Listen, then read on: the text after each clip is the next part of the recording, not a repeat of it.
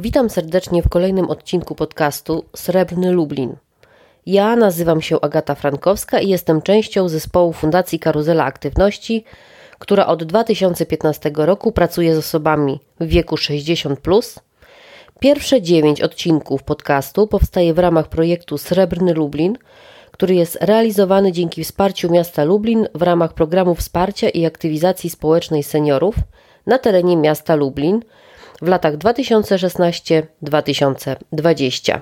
Odcinek 8 to rozmowa z Katarzyną Szymaniak-Kubacką, która w Fundacji Karuzela Aktywności była pomysłodawczynią niektórych zajęć i prowadzącą. Rozmawiamy o tym, czego dowiedziałyśmy się dzięki pracy z osobami w wieku 60+, czego dowiedziałyśmy się o ludziach, ale także o tej grupie odbiorców oraz o tym, co jest największym wrogiem w rozwoju dla seniorów. Serdecznie zapraszam. Czy możesz coś powiedzieć nam o doświadczeniu pracy z seniorami? Swoim. Z seniorami pracuję praktycznie biorąc od 2017 roku. Początkowo to były jakieś takie pojedyncze działania właśnie wolontariackie w fundacji, później też szkolenia typowo dla seniorów, aż w końcu wyrosły z tego autorskie zajęcia z rozrywek umysłowych i pośrednio też zajęcia z gimnastyki, które są kontynuowane teraz cały czas. To opowiedz o właśnie genezie rozrywek umysłowych. Jak to było, bo wydaje mi się, że jest to bardzo, bardzo ciekawe i też jakby w pewien sposób oddaje to, jak ja bym chciała, żebyśmy w fundacji myśleli o zajęciach dla poszczególnych grup. No więc geneza rozrywek umysłowych była bardzo prosta. Ja po prostu zastanawiając się, z czego mogłyby dotyczyć zajęcia dla seniorów, zaczęłam się przyglądać mojej babci i stwierdziłam, że ona lubi rozwiązywać krzyżówki, że bardzo często pyta mnie o różne rzeczy, albo nawet nawet razem siedzimy i rozwiązujemy. I pomyślałam sobie, no dobra, no to skoro ja mogę rozwiązywać z babcią, to może inni seniorzy też lubią rozwiązywać krzyżówki i może warto byłoby od tego zacząć. I tak naprawdę to był początek rozrywek umysłowych. Pierwsze zajęcia to był pomysł na trzy obszary, na trzy cykle, czyli słowo, obraz i liczba. Także były zarówno rozrywki umysłowe, takie typowo słowne, czyli krzyżówki, szarady, potem były też rebusy, sudoku i różne inne. I sprawdzaliśmy tak naprawdę wszystkie formy. Seniorzy też dzielili się swoimi, mówili co lubią, na przykład jedne pani mówiły, że bardziej lubią jolki, inne, że krzyżówki z uśmiechem, inne, że jeszcze inne. Aż w końcu doszliśmy do takiej formuły, która w tej grupie akurat sprawdziła się najlepiej, gdzie był interaktywny quiz dotyczący milionerów czy tak jak w Milionerach, więc mogliśmy się poczuć jak w telewizji i wspólne rozwiązywanie krzyżówek łatwiejszych, trudniejszych, różnych. W ramach tej pierwszej edycji krzyżówek mieliśmy też zaplanowane wyjście do pokoju zagadek. I ja pamiętam ku memu zaskoczeniu, że był dość spory opór ze strony potencjalnych uczestników na początku, jeśli chodzi o właśnie o wejście w coś zupełnie nowego, czego nie znali. Tak, zdecydowanie opór był bardzo duży. Było bo to dla młodych, bo co my tam będziemy robić, bo co jak my nie wyjdziemy, bo to jakieś dziwne jest. To był taki opór przed nowością i przed czymś, czego nie znamy. No i też takim zupełnie nowym typem rozrywki tak naprawdę. I myślę, że to był taki największy moment do zastanowienia się dla nich. Ale w momencie, kiedy już się zdecydowali, zaufali i weszli, no to okazało się, że to jest strzał w dziesiątkę, jedni drugim polecali, zapraszali się i już kolejne wyjście to w ogóle były zapisy, że konieczne było rozszerzenie wszystkich list. No i sama zabawa w pokój zagadek i sama idea pokoju zagadek spodobała się na tyle, że przygotowaliśmy swój własny pokój zagadek, który też cieszył się dużym powodzeniem i bardzo się podobał. I też praca nad nim była bardzo kreatywna. No właśnie, właściwie może to powinnam Pani zapytać, ale mam tu akurat Ciebie. Możesz trochę opowiedzieć o tym, wokół czego kręci się ten nasz pokój zagadek? Ten nasz pokój zagadek przenosi nas w lata 80. I przenosi nas w czasie i w realiach. Mamy tam zarówno, jakby zwiedzamy sobie Lublin, mamy tam fabułę opartą o tym, że mamy odprowadzić na dworzec cioteczkę, która przyjechała z jakiejś podlubelskiej wsi, no i musi na tą wieś wrócić, ponieważ to jest jej ostatni dzień, więc odprowadzamy ją jakby z domu na dworzec, po kolei zaliczając różne charakterystyczne punkty na mapie Lublina. Więc jesteśmy w Lublinie lat 80. Idziemy do sklepu, idziemy do Ogrodu Saskiego, polujemy na różne artykuły w różnych kolejkach, bo jak to czasy PRL-u, to jest właśnie polowanie na różne artykuły. Mamy spotkanie z menelami na Zamojskiej, mamy obiad w barze mlecznym, więc wszystko to, co było kiedyś realiami, tutaj mamy oddane w sposób zagadkowy,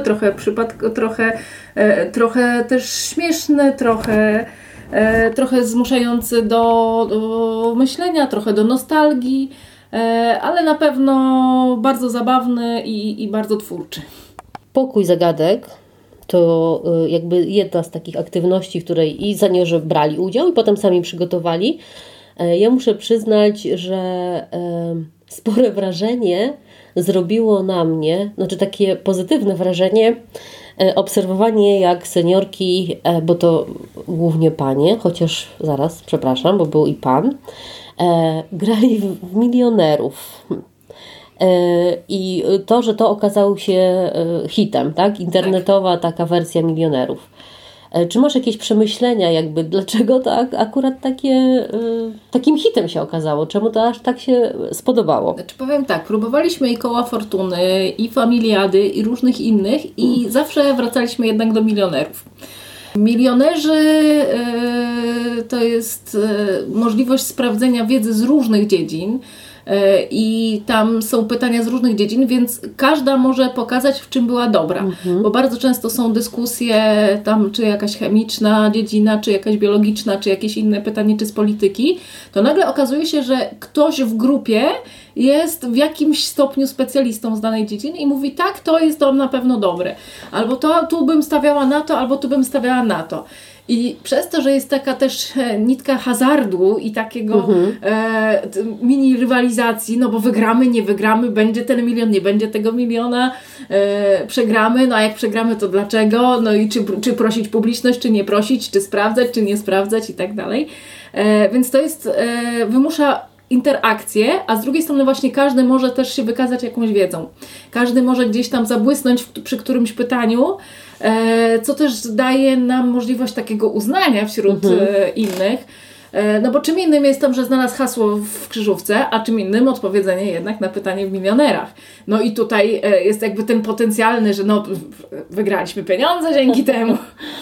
Oczywiście te pieniądze są wirtualne, dostajemy tylko wirtualny czek. Natomiast adrenalina jest prawdziwa i emocje są prawdziwe. Tak, myślę, że to jest bardzo ciekawe i też pozwoliło mi odkryć taką potencjał w tym, że jeśli chodzi o seniorów, to możliwe jest takie wspólne uczestnictwo grupowe w wydarzeniach takich internetowych. Bo patrząc na przykład na młodzież, nawet jak grają razem w jakieś gry, to jakby każdy gra na swoim komputerze, tak? Nawet jak stworzył drużynę. A tutaj coś, co tak naprawdę mamy jeden komputer, tak, jedną obsługującą, ale wszyscy biorą w tym udział i się właściwie kapitalnie bawią, tak? I właśnie też jakby jest możliwość zachodzenia tych wszystkich procesów grupowych, które są bardzo fajne, ciekawe i też taki umożliwiały, póki nie nastały czasy pandemii, żeby się spotykać w grupie. Tak, i tutaj bym miała uwagę taką, że młodzież to są cyfrowi tubylcy i dla nich nie ma bariery sprzętowej, nie ma bariery technicznej. Dla nich to jest normalne, że mamy komputery, telefony, tablety i zainstalowanie aplikacji czy też granie na komputerze samodzielnie jest dla nich czymś normalnym. Natomiast u seniorów jeszcze ta bariera jest i oni się nawet cieszą, że mogą mieć kontakt z techniką, ale nie tak bezpośrednio, że tak trochę mają, ale trochę nie mają.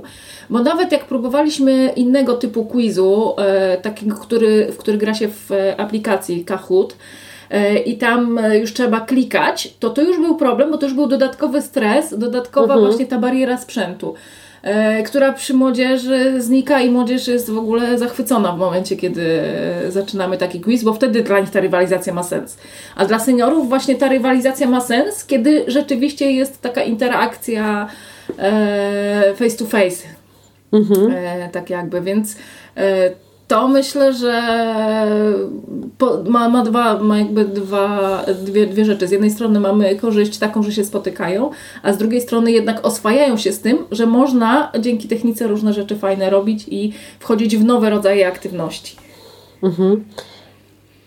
To teraz może przejdźmy do gimnastyki, bo mam wrażenie, że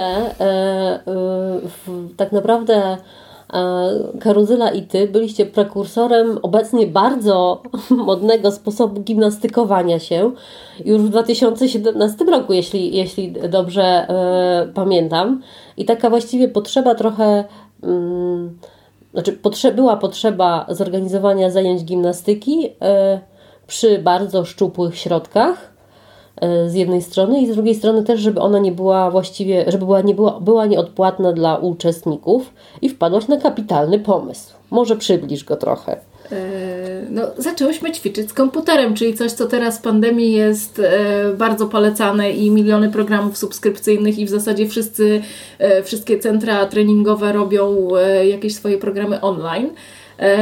My wynalazłyśmy sobie kilka właśnie takich filmików, które pokazują, jak ćwiczyć, ponieważ tak, żadna z nas nie czuła się na siłach, by być trenerem i by rzeczywiście prowadzić taką gimnastykę. Nikt też nie miał ochoty na taką gimnastykę WF-ową, typu rączki w górę, rączki w dół i taką rozgrzewkę. Natomiast wszystkie miałyśmy potrzebę ruchu. Nawet nie to, żeby to był jakiś ruch bardzo kierowany, konkretny, tylko taki nieszkodzący właśnie, żeby się poruszać. I też próbowałyśmy różnego rodzaju te treningi, bo i trochę jogi, i trochę pilatesu, i trochę takich ćwiczeń cardio, aż w końcu doszłyśmy do w zasadzie 2 treningów, które nieprzerwanie od dłuższego czasu już królują i które się wszystkim spodobały i trwają. Natomiast właśnie zaczęło się od tego, że ćwiczyłyśmy do ekranu tak naprawdę, czyli miałyśmy wyświetlone na ekranie ćwiczenia i powtarzałyśmy to, co robił prowadzący. To dało seniorom też taką wolność, że każdy może ćwiczyć jak chce. Że w zasadzie dobra, jak zdążę, to zdążę, jak nie zdążę, to nie zdążę i nic się nie dzieje. Jak wykonam lepiej lub gorzej to ćwiczenie, to najważniejsze i tak jest jakby... Głównym celem było to, żeby się poruszać, a nie żeby... Bo tak, ta gimnastyka nie miała na celu jakiejś rehabilitacji, ani też dokładnego wykonywania ćwiczeń, czy rzeźbienia asan, tak jak w jodze.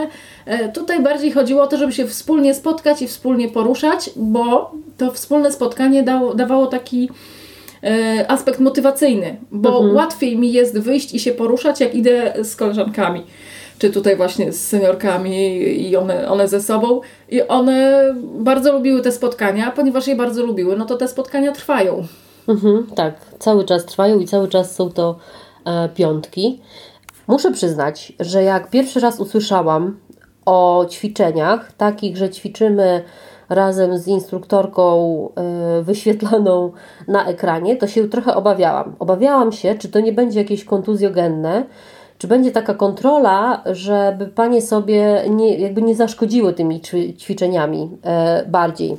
Natomiast patrząc, jakie programy wybrałyście wspólnie z paniami, które się sprawdziły, uspokoiło mnie to, bo okazało się, że to są generalnie ćwiczenia, które jeżeli się wykonuje i nie ma się jakiegoś pomysłu takiego, że nagle człowiek zacznie robić całkiem co innego, to nie zrobi sobie krzywdy, dlatego że nieprawidłowe wykonanie tego ćwiczenia od razu wiąże się z jakimś dyskomfortem czy bólem i seniorka ma informację z ciała, że coś wykonała źle, tak? I może się szybko wycofać, więc jest to dość bezpieczne, że nie naciągną sobie żadnego mięśnia, ścięgna, nie zaszkodzą. Bo głównym celem tych ćwiczeń jest po prostu to, żeby się poruszać, a nie to, żeby zdobywać szczyty. I one dzięki temu, że nie ma żadnego instruktora, że nie ma kogoś, kto ich tam dociśnie, niektóre właśnie mogą sobie pozwolić na to, żeby po prostu sobie pobyć, żeby mieć gorszy dzień, bo dzisiaj mi się nie chce, bo dzisiaj się czuję źle, bo dzisiaj wstałam i pogoda jest tragiczna.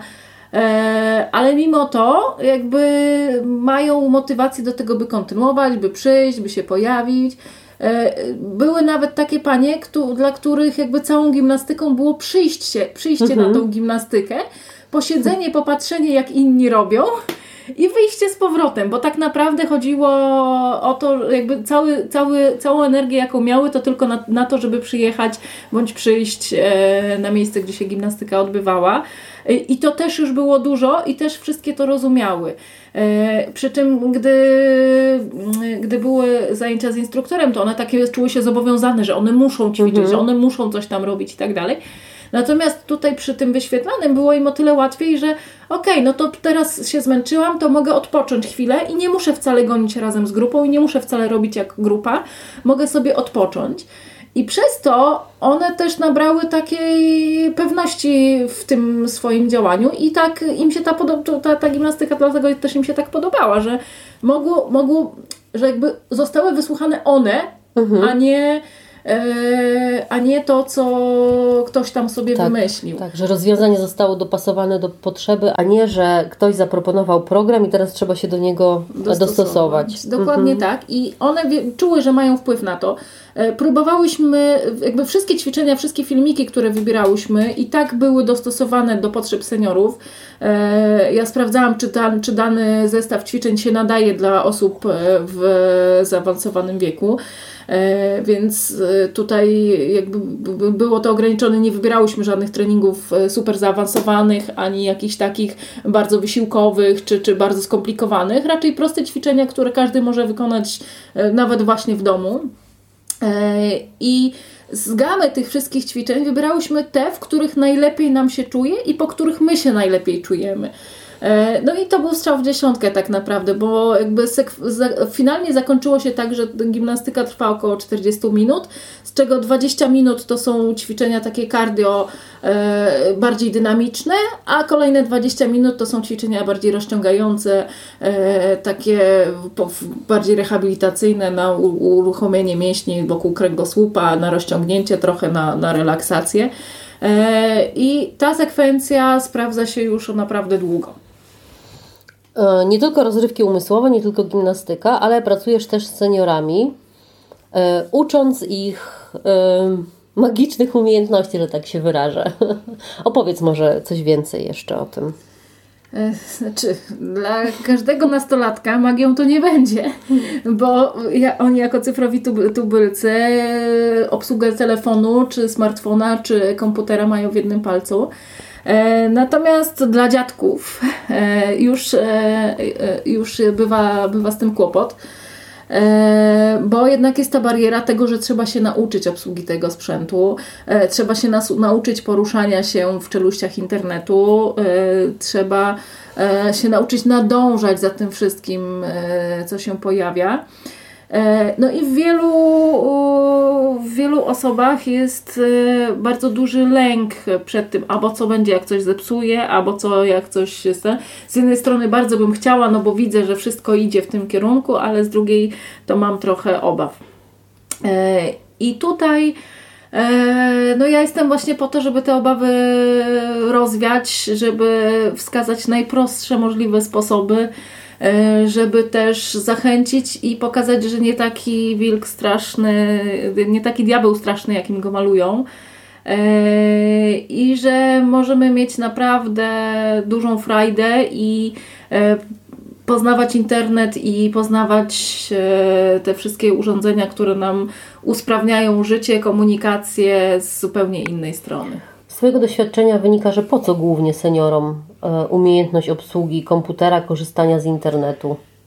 Pierwszą rzeczą jest kontakt z wnukami, z dziećmi, ze światem tak naprawdę, bo bardzo często mają dzieciaki gdzieś za granicą albo w innych miastach, więc tutaj na pewno to jest jakby pierwsza rzecz, do której potrzebują komputera i internetu. Druga rzecz to jest rozwijanie swoich pasji. Czyli interesują się czymś, czy nie wiem, nawet panie szydełkują, to sobie ściągają jakieś wzory na szydełko, panie, które gotują, sobie szukają nowych przepisów i udzielają się na grupach, jakichś takich forach kuchennych i innych. Natomiast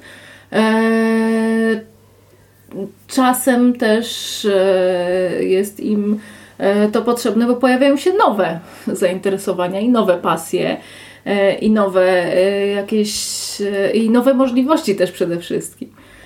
A czy jest coś takiego, co jest najtrudniejsze, jeśli chodzi o obsługę komputera czy telefona dla osób po 60? Przełamanie lęku. Okay. Czyli przede wszystkim przełamanie lęku, bo w momencie, kiedy oni przełamią lęk i przełamią taki pierwszy opór przed tym, to są w stanie się nauczyć, bo jakby mają tą przewagę nad młodzieżą, że mają troszeczkę więcej cierpliwości mimo wszystko i to, że chcą się nauczyć. To oni już tego nie robią, bo muszą. Oni już tego nie robią, bo ktoś im kazał, bo gdzieś, tylko po prostu dlatego, że z jakichś powodów chcą to zrobić, więc tutaj pewne bariery motywacyjne mamy inne, ale najważniejsze jest to, żeby przełamać swój lęk przed tym, że coś tam zrobię źle, coś tam namieszam, coś popsuję. Dla mnie na przykład też zaskoczeniem było to, że takim dużym zainteresowaniem cieszą się smartfony wśród seniorów. I że właśnie nawet łatwiej im w tym smartfonie, który mają ze sobą, cokolwiek zrobić i obsługiwać, niż na przykład w komputerze, do którego trzeba usiąść w domu. No właśnie, smartfony to jeszcze jest trzecia jakby funkcja, bo bardzo często sobie ściągają różne aplikacje i mają korzyści w sklepach, więc to jest to był jedna z podstawowych rzeczy, których chciała się było nauczyć, jak ściągnąć aplikację, która da mi zniżki w danym sklepie, czy tam wirtualną kartę klienta po prostu. Więc to bardzo często też był problem, który był zgłaszany przez seniorów, jak to zrobić, żeby później już wszystko działało tak jak trzeba i jak tu się zalogować, jak to konto stworzyć i tak dalej. Natomiast smartfon jest o tyle łatwiejszy, że smartfon jest narzędziem takim osobistym, że tak powiem. Do komputera, komputer nam się kojarzy też bardziej z pracą.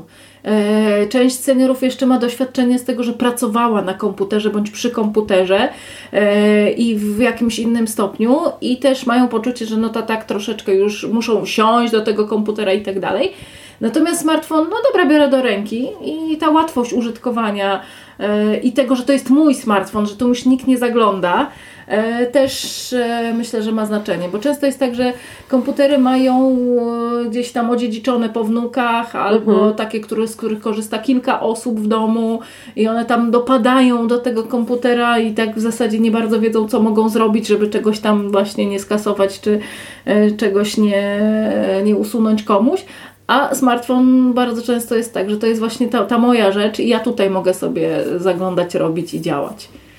Tak, no ja pamiętam, że kiedyś nie z naszych pań, ale inna taka pani z ulicy przyszła i właśnie z prośbą o pomoc, bo przestała mieć internet w telefonie. I tak pamiętam, że no właśnie to było dla niej takie, no jakby czuję się odcięta od świata. Tak. Tak jak ku memu jakiemuś zaskoczenie. Pamiętam, że właściwie skupiłam się na tym, żeby się upewnić, że ona ten internet w telefonie miała i że on nie był tylko jak jest w domu, nie? No i okazało się, że tak i jakoś tam udało nam się rozwiązać ten problem. Poproszę Cię o jakąś jedną, może nie radę, ale wskazówkę dla seniorów, którzy chcieliby się rozwijać, ale nie wiedzą jeszcze jak. Co byś im mogła właśnie podpowiedzieć? Jak to zrobić, gdzie się udać, od czego zacząć, albo co przełamać w sobie? Ja myślę, że spróbować. Po prostu spróbować zacząć cokolwiek robić, w którąkolwiek stronę. Jeżeli interesują nas jakieś rzeczy właśnie komputerowe, no to spróbować usiąść, nawet zawołać tego wnuka i niech tam się pozłości, ale niech coś pokaże.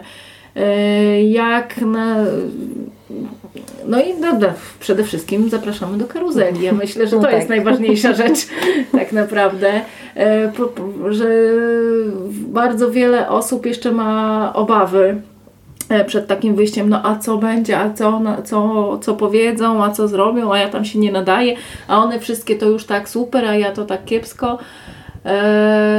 No to proszę sobie przypomnieć chociażby, nie wiem, naukę jazdy samochodem. Też nie wsiedliśmy, nie jechaliśmy od razu. Każdy od czegoś zaczynał, każdy gdzieś tam próbował, a potem się śmiał z tego swojego pierwszego lęku. Więc, no ale zawsze musi być ten pierwszy raz, więc ja zachęcam do tych pierwszych razów. Bo seniorzy wiedzą, że tych pierwszych razów już było w ich życiu masę różnych i wiedzą, że potem no, bywa różnie, ale bardzo często dobre rzeczy też się zaczynają właśnie od pierwszego razu, a więc pierwszy raz przyjść na spotkanie, pierwszy raz wyjść, pierwszy raz otworzyć, pierwszy raz odpalić, pierwszy raz pójść inną drogą. Dziękuję bardzo za rozmowę. Ja również dziękuję. To już wszystko w tym odcinku podcastu. Jeśli macie Państwo pomysły na kolejne tematy lub rozmowy do kolejnych odcinków podcastu, prosimy o kontakt pod numerem telefonu 690 644 187 lub wysłanie wiadomości mailowej na adres kontakt@fundacjakaruzela.org.pl. Wszystkie odcinki podcastu Srebrny Lublin znajdziecie na naszej stronie internetowej www.fundacjakaruzela.org.pl. Jeszcze raz dziękuję.